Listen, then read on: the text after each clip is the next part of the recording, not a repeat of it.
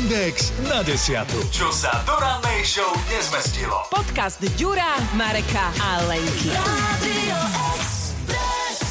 Cudzina a cudzí jazyk je pre väčšinu z nás, takých tých um, študentov strednej školy, kde sme mali štyri roky angličtinu vysoká alebo nemčinu. Života, je, je to vysoká škola života a hlavne veľakrát to prejdeme mlčaním celú tú dovolenku, mm. pretože keď nevieme niečo úplne presne podľa uh, gramatiky a správne a všetky tie odborné slovíčka, pre nás odborné, pre bežného človeka štandardné, tak sa cítime, že sa strápnime, ale potom sú ľudia, ktorí to zvládajú. Je pravda, že ja som na základnej škole sa učila angličtinu a nemčinu a potom na strednej na Gimply prišla francúzština a ja som zistila, že vlastne môj mozog už neobsahuje t- takú kapacitu, aby ešte tento tretí jazyk sa tam nejako nasunkal. Čiže ja doteraz z francúzštiny za štyri roky viem, že dans la trottoir il y a des pigeons, to je, že na chodníku sú holuby.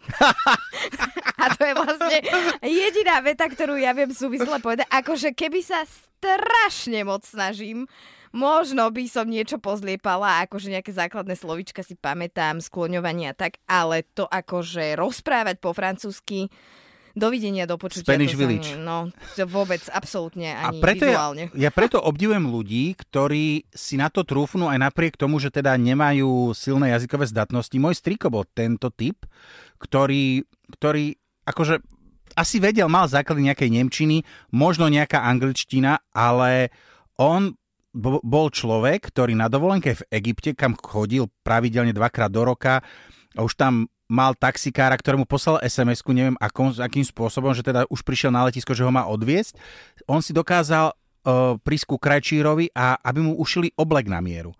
To nie je, že prídeš do obchodu Čo? A ukážeš na tento a na seba, že ano. Takto, ale skrátka on prišiel a ušili mu... On si to vykomunikoval. On si to nejakým spôsobom, jeho sesterni, jeho dcery, moje sesternice, ktoré sú jazykovo zdatné, hovorí, že my nevieme, ako to on zvláda.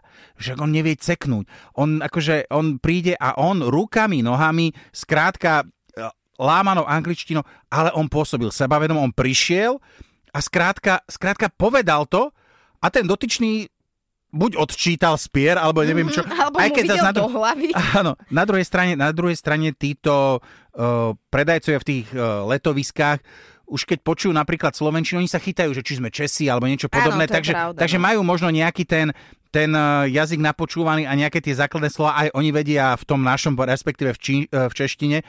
A preto sa dohovoril, ale nechápali on, ani oni, moje sesternice, ani ja, nikto z rodiny nechápal, ako to on dokázal. Nikto ste mu nerozumeli. Nie, ako to on dokázal, lebo povečne on prišiel z dovolenky s oblekom a povedal, že tak za tie dva týždne, že druhý deň dovolenky som tam prišiel, wow. Povedal som, že chcem oblek, uh, siedmy deň som si tam bol urobiť skúšku a posledný deň som si to zobral a tu je pekný oblečík. Inak toto zdravé sebavedomie by som to nazvala, alebo možno teda neúplne zdravé.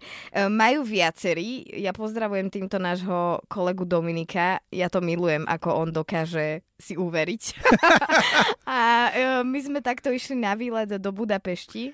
Maďarčina a moja. A on, tento človek má pocit, že on keď prekročí hranice, že akože jemu sa automaticky, vieš, ako v nejakej hre počítačovej, že, že prepneš. prepneš áno, do, do módu maďarčina? Áno, a on takto prepína do módu maďarčina, ale on si to vymýšľa. Aha. A on má iba taký ten prízvuk a možno dve, tri slová, čo niekde zachytil, akože ktoré sú naozaj v maďarčine, tak to teda povie a zachová, ale ostatné on si proste povymýšľa.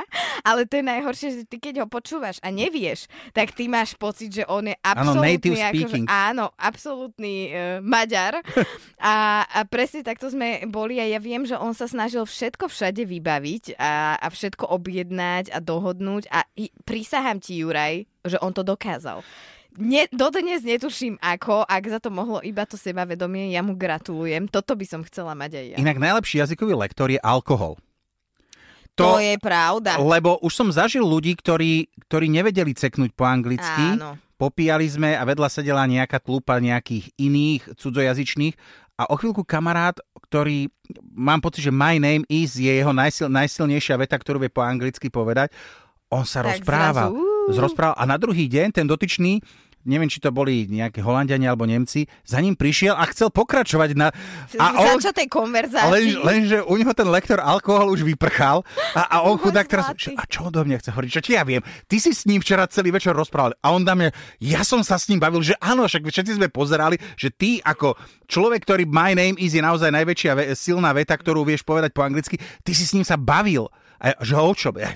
Mne toto pripomína, neviem, či si videl seriál Teória veľkého tresku, kde Ráč nikdy sa nevedel rozprávať so ženami, lebo sa ich bál, alebo hanbil, alebo ano. Mal problém.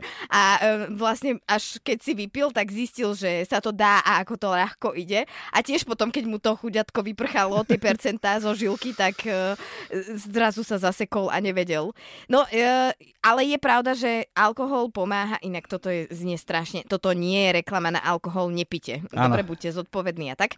Ale je pravda, že mm, to môže dopomôcť aj tým ľuďom, Vyšo, ktorí odbúra vedia. Zábran. Presne to idem povedať, že ktorí aj vedia, akože ten cudzí jazyk, orientujú sa v ňom, rozumejú, ale hanbia sa alebo boja sa, majú presne tie zábrany, že, že ako, áno, ako to bude vyzerať, ako to vyznie a či a čo a či sa pochopia a zrazu proste presne, no, stratíš tie zábrany a proste vyskúšaš. Lebo to je môj problém, to je môj problém, že ja keď uh, mám nie, s niekým hovoriť po anglicky, lebo to je jediný jazyk, ktorý ovládam ako tak, že teda dohovorím sa, neumrem od hladu, tak je to o tom, že že ja rozumiem, čo mi ten dotyčný hovorí, teda ak to nie je Škót, hej, lebo to už je naozaj Áno. trošku náročnejšie, ale aj keď prídu nejaký, niekto k nám do rádia alebo sa s niekým rozprávam po anglicky, keď hovorí na začiatku pomalšie, chvíľku mi to trvá, ale potom sa už chytím, ale povedať niečo, mm. to je naozaj chce, chce veľkú odvahu, vtedy, ako, lebo, lebo ja si to zosmolím tú vetu v slovenčine, ktorá je rozvinutá tá veta na štyri riadky bez bodky a neviem čo, a zistím, že v angličtine po štvrtom slove končím, hej? Áno, áno. Lebo, lebo potom neviem, že aký čas, či predminulý, predby, aký priebehový, trpný, Toto neviem čo. Asi. A ja,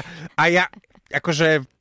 My inak by... všetko si to tak komplikujeme. Veď práve, alebo... Ja mám pocit, že ja by som sa chcel počuť, že by mi to niekto tú nahrávku tej mojej odpovede, tej vo, mojej reči, akože v angličtine pustil a ja mám pocit, že ja by som sa zakopal pod že tú by, čiernu a, zem. A keby ti niekto prekladal to, čo ti ide v hlave, vieš, Inak, že áno. súvisle s tým by ti to vlastne išlo, to by bolo výborné, ale uh, v tomto akože v dobrom závidíme ľuďom, podľa mňa, teda ja určite, ktorí uh, tú angličtinu minimálne využívajú bežne uh, v práci alebo v praxi alebo niekde, lebo áno, je to také, že uh, aj keď zo začiatku s tým možno majú problém alebo čokoľvek, tak proste áno, skúšaš a, a postupne na to nábehneš. Nie je to zase také náročné. Povedzme si úprimne, veď slovenčina patrí medzi najťažšie jazyky na svete.